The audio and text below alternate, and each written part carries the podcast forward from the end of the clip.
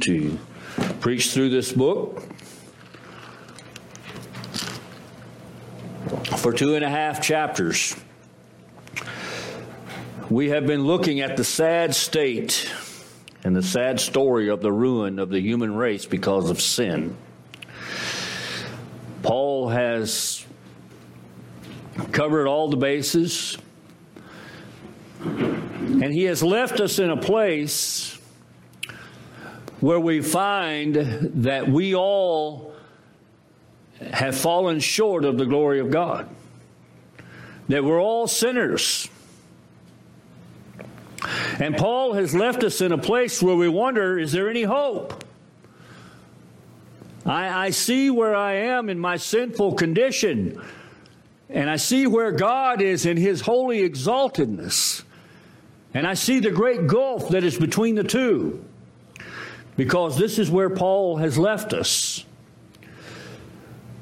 But now we reach a new and a glorious point in Paul's letter.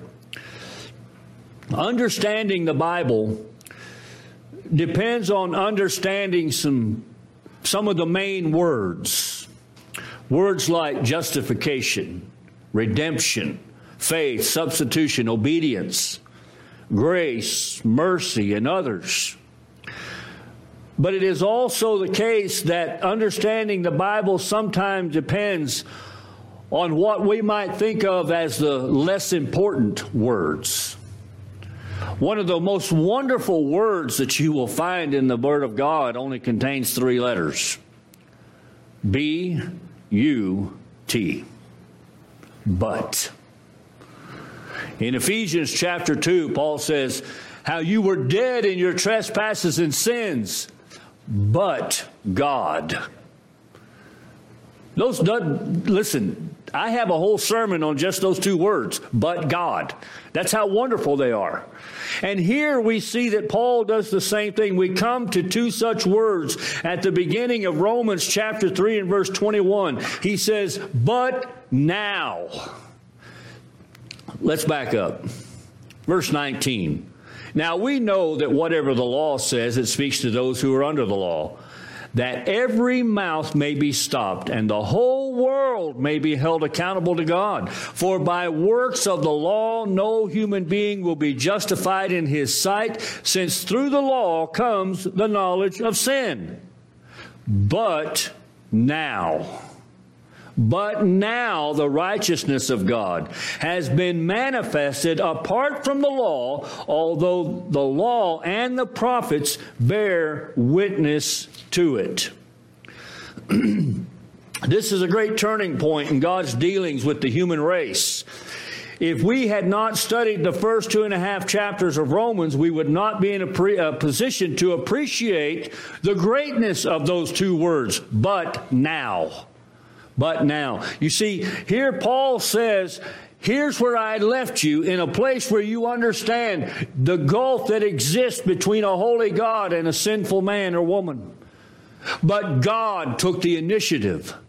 That's what Paul's saying there. And but now he's saying, but God did something about this. Okay? Now, if you wanted to say amen in this sermon anywhere, that was it. amen. Thank you. God took the initiative. God did something. And if we had not studied the first two and a half chapters of Romans, we would not understand this.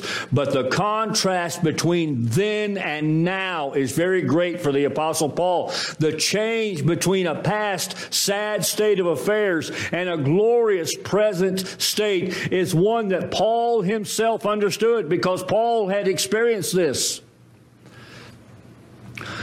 Saul, a Pharisee, a Pharisee of the Pharisees, he says, a man who had a great zeal for God, but he hated Jesus Christ. He hated the followers of Christ.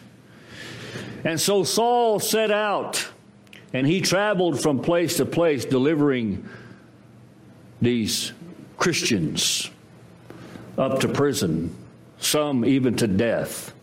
This, this Saul, as Stephen was being stoned for his faith, Saul stood over here holding the coats and watching and agreeing with what they were doing. And so Saul was on his way to Damascus. And as he was on the way, a bright light appeared. And Jesus himself said, Saul, what are you doing? And he said, Well, who are you? And he said, I'm Jesus, whom you persecute. Yeah, that was a turning point in his life. Now, listen, very rarely do we see conversions as dramatic as Saul's was. But just because it's not as dramatic doesn't mean it's any less important. But you see, Paul knows what he's talking about here because he has experienced this. Uh, Paul had been the, an enemy of Christ and his followers. And here's the interesting thing when Paul or Saul was going out and he was delivering these Christians up to death and up to prison, he thought he was working for God. he thought that, that he was doing what was right but he was actually in great darkness. He was ignorant of God and opposed to uh, believers. The, the, then Christ appeared to, to Paul and he revealed himself as the Son of God. And in that moment, the truth broke through to his darkened heart to a new life of serving Christ and his gospel. As a matter of fact, I want to read what Paul says about this over here in uh, Philippians chapter 3. Paul says, Let's see. Though I myself have reason for confidence in the flesh also, if anyone thinks he has reason for confidence in the flesh, I have more. Circumcised on the eighth day, of the people of Israel, the tribe of Benjamin, a Hebrew of Hebrews, as to the law, a Pharisee, as to zeal, a persecutor of the church, as to righteousness under the law, blameless. So here's what Paul is saying. He says, Look, if there's anybody that has any room for boasting, he said, Hey, it's me. He said, I was somebody in the religious community. I was someone. I had a zeal for God. But then look at verse 7. He says, But whatever gain I had, I counted it as loss for the sake of Christ. Indeed, I count everything as lost because of the surpassing worth of knowing Christ Jesus my Lord. For his sake I have suffered the loss of all things and count them as rubbish in order that I may gain Christ. Verse 19 is a wonderful verse. I mean, verse 9.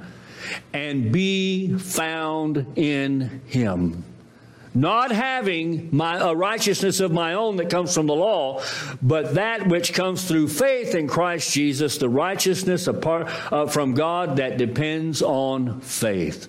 So this is who it is who is saying to us right here, but now the righteousness of God. You know, you could go back and you could read chapter 1 and verse 18. And then you could go immediately to chapter 3 and verse 21. For the wrath of God is revealed from heaven against all ungodliness and unrighteousness of men who, by their unrighteousness, suppress the truth. But now, but now the righteousness of God has been manifested apart from the law, although the law and the prophets bear witness to it. So Paul here, he, he goes, he talks about going from wrath to righteousness in the context of his letter to the Romans. Paul speaks of this great change, not so much as something that has occurred to him personally, but as something that God has done to provide for the salvation of his people, all his people. If God had not done this, if there were no but now, there'd be no hope. There'd be no reason for us to be here. We would all be doomed and on our way to an eternity under the righteous judgment of God in hell. But God did something. But now things are different. There is hope because of what the Lord Jesus has accomplished. The life, the death, and the resurrection of Jesus Christ changed everything. It changed everything. we were talking in Sunday school this morning about the importance about how the virgin birth of the virgin birth of Christ is one of those essentials That's a non negotiable. Because it is because of the virgin birth of Christ that he was born into this world sinless, without sin. And for 33 and some odd years, he walked this earth, and, and he and never in word, thought, or deed did he ever sin in any way. And he went to a cross, and, and he was the perfect sacrifice. He was the acceptable sacrifice. And we talked about how we know that he was the acceptable sacrifice because they took him down, they laid him in a tomb, and three days later he walked out. And he was declared, Paul said back in chapter 1 of Romans, to be the Son of God with power by the resurrection from the dead. So Paul is contrasting the then with the now. But what specifically has changed? Paul's use of now suggests that there are some changes in, in some areas. The first change is that we there is a change between wrath and righteousness. But now, he says, the righteousness from God apart from the law has been made known. Those, those little words right there, apart from the law, that's very important in this, in this context right here. Here's what Paul is saying. He's saying, But now the righteousness of God has been manifested, not because you kept the law. You know why? You can't. So Paul is saying, apart from law, he doesn't mean the law doesn't have anything to do with this. But he's saying that it's not because we have kept the law, not because of what we have done is he's contracting, contrasting this with what he said back in chapter 1 and verse 18. Before, the wrath of God was re- being revealed against us, but now the righteousness of God has been revealed to us. If we don't understand that apart from Christ we are under God's wrath, we can hardly appreciate the greatness of what God has done for us in Christ. This is why Paul spent two and a half chapters telling us what terrible people we are. This is why Paul spent two and a half chapters telling us that we are vile sinners who, who do not seek after God, who, who care nothing about God. He said our speech is, is evil and sinful, everything about us. This is why he says you are never going to appreciate what God has done till you appreciate where you were. You're never going to appreciate what you are until you appreciate what you were. How can you and I, as believers in the Lord Jesus Christ, those of you who has placed your faith and your trust in Christ, who know that your sins have been forgiven, who know that you have been given new life in Christ, how can we do anything in this world except that which pleases our Father? How? How can we spend any time in our life thinking that it's all about me? We were dead in our trespasses and sins. We were alienated from God. We were enemies of God. But Paul says, but now, but now, the righteousness of God has been manifested. How was the righteousness of God manifested? In the Lord Jesus Christ. In this one who was completely innocent, and he was taken by cruel men, and he was nailed to a Roman cross, and for six hours one Friday, he hung there. Naked, shame, agony, suffering. And yet he said, Father, forgive them. And yet he said, Today you will be with me in paradise. He, didn't, he wasn't thinking about himself.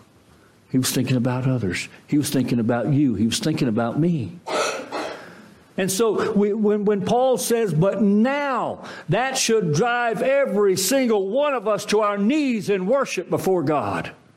But now the righteousness of God has been manifested. And we must understand that there has been a change. The first change is from wrath to righteousness, the second change is from condemnation to justification. Okay, I'm going to skip ahead now to probably the greatest verse in the greatest chapter of the greatest book in the Bible. There is therefore now no condemnation to those who are in Christ Jesus. When does that happen? Now. There is therefore now no condemnation. But you know, most people, they don't see themselves as being under condemnation. If you go out and you can ask the average church member, or you can go out and visit your neighbors that don't even go to church and, and, and ask them, say, Do you realize you're under the condemnation of God? And they'll say, Well, no, I don't think that I am. Over in John chapter 3, you know, everybody knows John 3:16. For God so loved the world, he gave his only begotten Son, that whoever believes in him should not perish but have everlasting life. Nobody knows John 3:17. For God did not send his Son into the world to condemn the world, but that the, in order that the world might be saved through him. But notice what he says in verse 18. And whoever believes in him is not condemned. But, there's that word again Whoever does not believe not will be condemned is already condemned. Already condemned. Because he has not believed in the name of the only Son of God. And this is light, judgment that light has come into the world. And the people love darkness rather than light because their deeds were evil.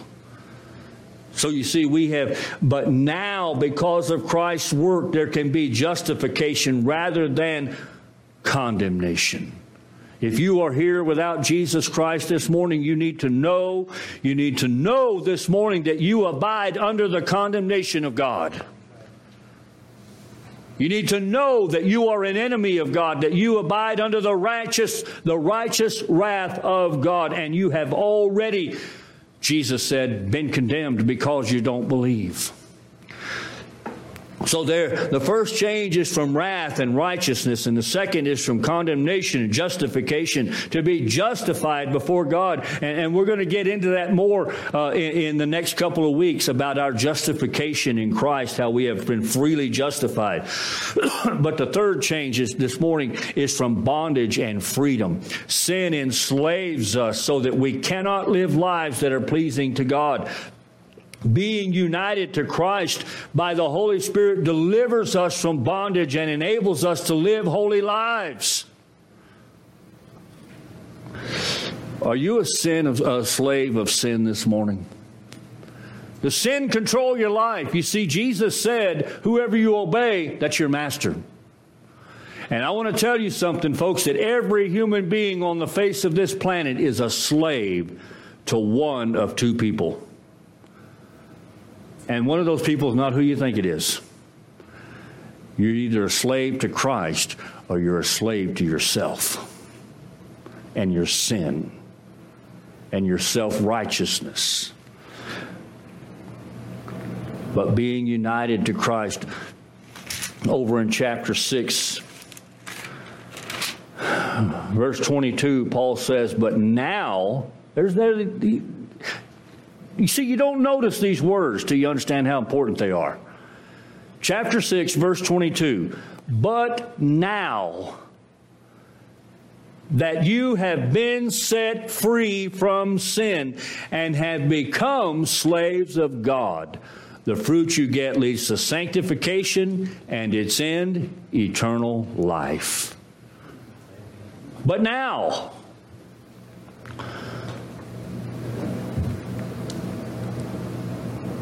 We are called to live holy before our God, but it is beyond our capability to do this. We can't do this. But as I have said, what God demands, God provides. And God has demanded that we be holy, and God has provided the means whereby He will make us holy. And Paul says there, but now, whose slave are you this morning? Are you still in bondage to sin? You know, it, when we get there, we'll see throughout the, the entire chapter, chapter 6, that's what Paul's talking about. Verse 1, he says, How can you who died to sin live any longer in it? He said, How do you do that? So, where are you a slave to this morning? Have, have you experienced this but now in your life? And become a slave of Christ and his righteousness.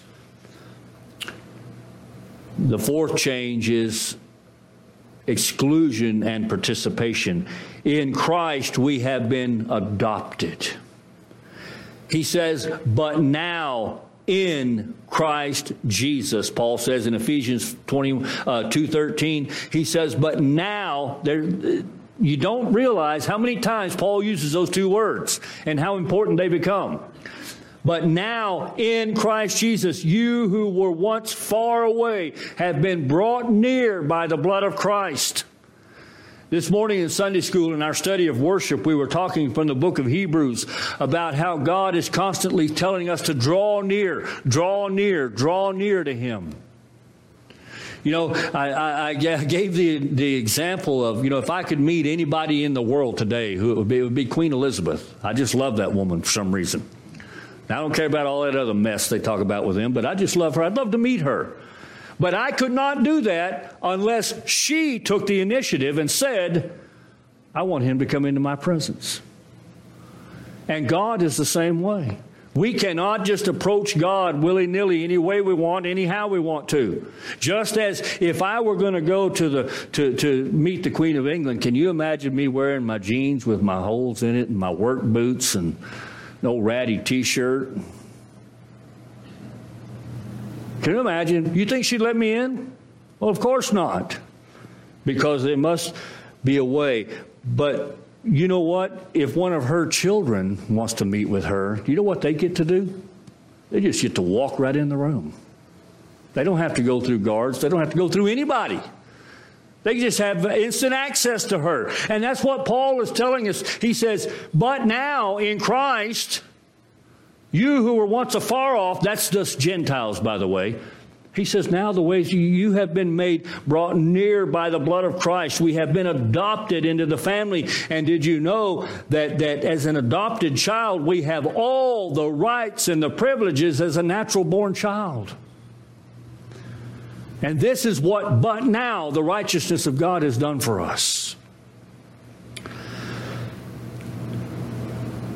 I've said that the words but now indicate that something new has happened in terms of a person's, a believing person's relationship to God. And although this is true in one sense, there's another sense in which it's not new at all. That's what he says in the last part of verse 21. But now the righteousness of God has been manifested apart from the law, although the law and the prophets bear witness to it. and we need to understand that Abraham was saved same way I am that Moses was saved same way you are. David was saved the same way every believer is.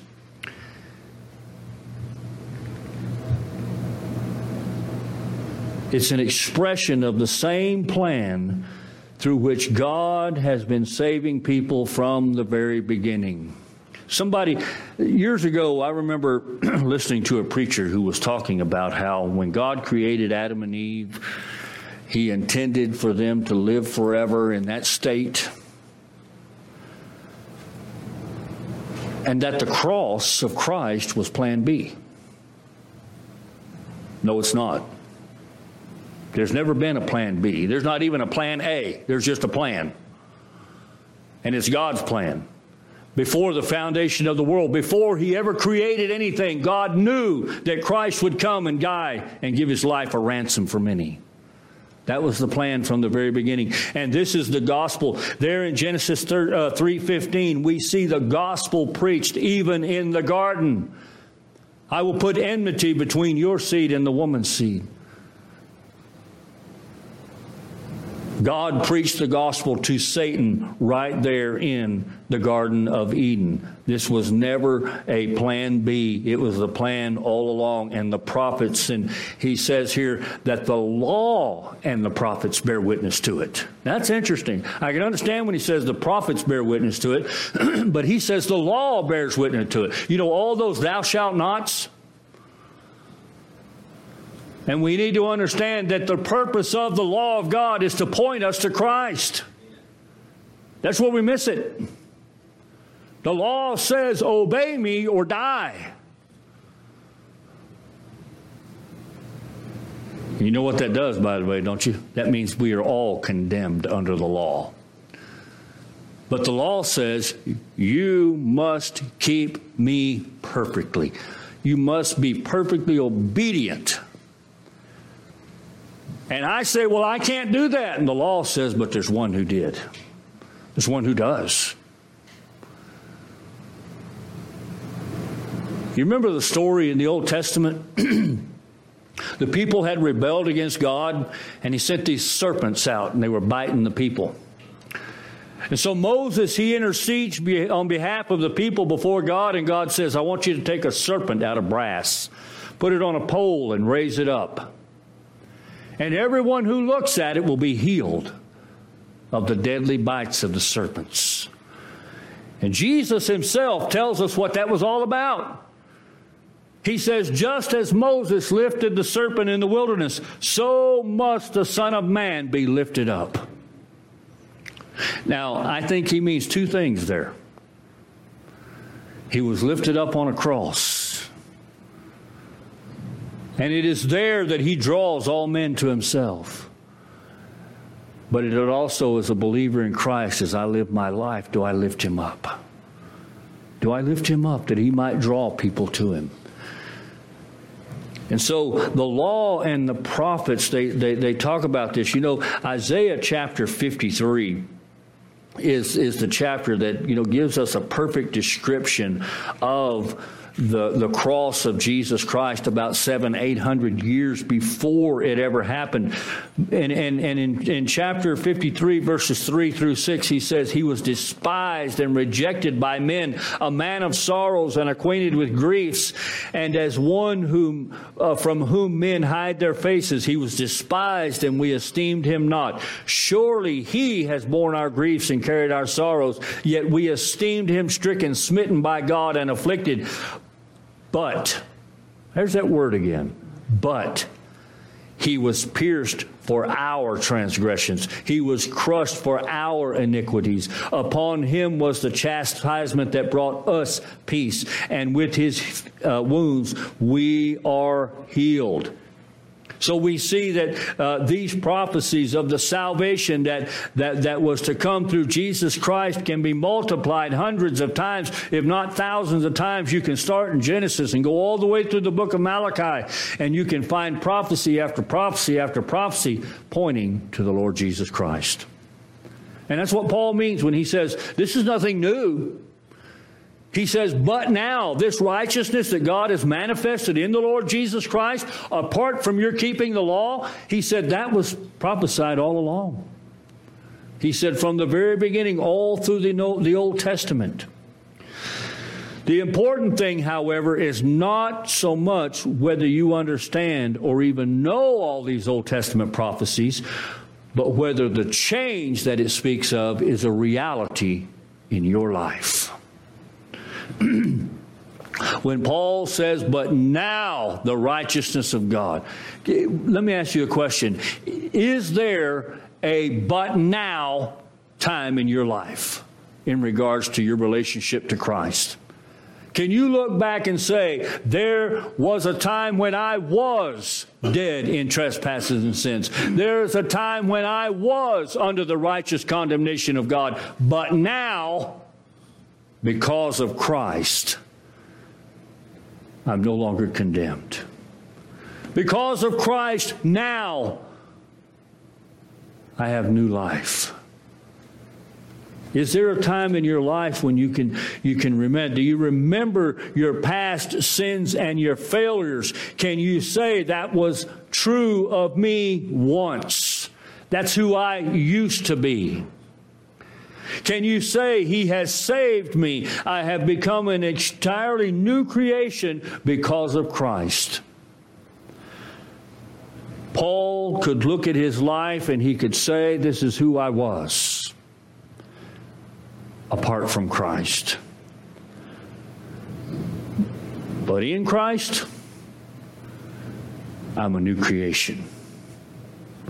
Old things have passed away and all things have become new. Is there a but now time in your life? I want to quote something that the great Dr. Martyn Lloyd-Jones says. He says, When the devil attacks you and suggests to you that you are not a Christian and that you've never been a Christian because what is still in your heart, or because of what you're still doing, or because of something you once did, when he comes and then accuses you, what do you say to him? Do you agree with him? Or do you say to him, Yes, that was true, but now?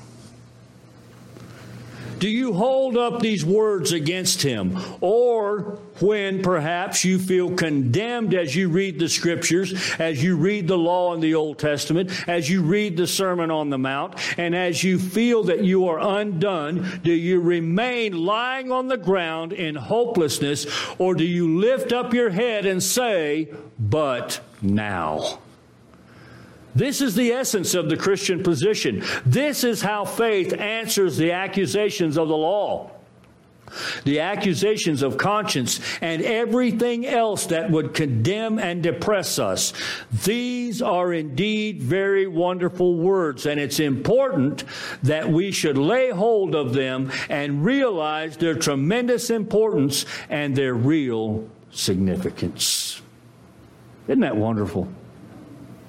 Can you say those words? You can if you trust in Jesus Christ and his death on your behalf. You can if you have believed the gospel and understand that without Christ you are a lost sinner bound for an eternity in hell. But now Christ has come.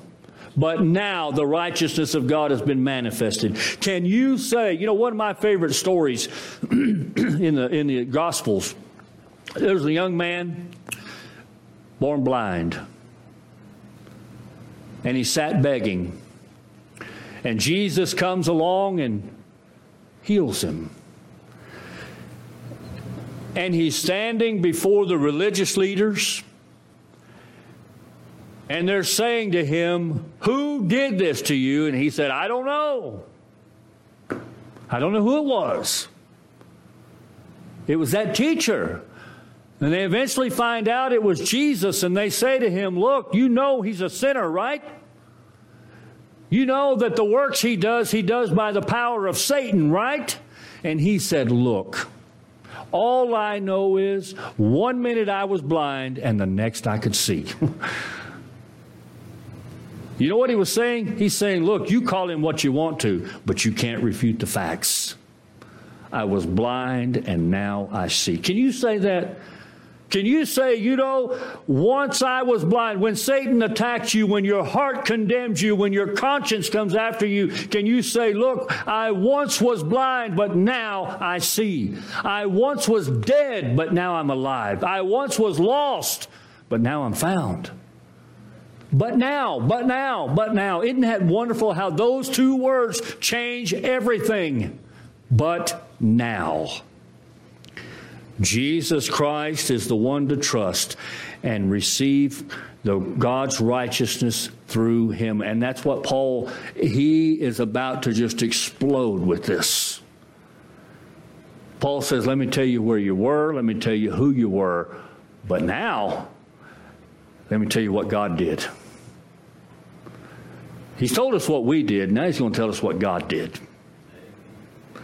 And he's going to say, but you did this, but God did that. You were this, but God made you this. You were going there, but now God's bringing you here. But can you say that this morning? Can you say, is there a but now time in your life when you can say, I once was blind, but now I see? I once was dead, but now I believe the gospel and I'm alive. Can you say that? Let's pray. Father, we thank you this morning. Father, from the bottom of our hearts, we recognize, Lord, that without Christ we are condemned, we are lost, we are blind, we are poor, we are naked. We have no hope. But now, Father, you have taken the initiative and you have sent Jesus into the world. Father, he came and lived a perfect, sinless life. He died a perfect sacrifice upon that cruel Roman cross. And that he lives, he rose the third day and lives today, Father, ever to make intercession for us. Oh God, we, we, we have no words to express our gratitude. That we once were this, but now, because of Christ, we can have eternal life. And I pray, Father, if there's one here that you have called to be yours, that they might hear the gospel this morning and respond and go into the but now. We thank you in Jesus' name. Amen. Amen.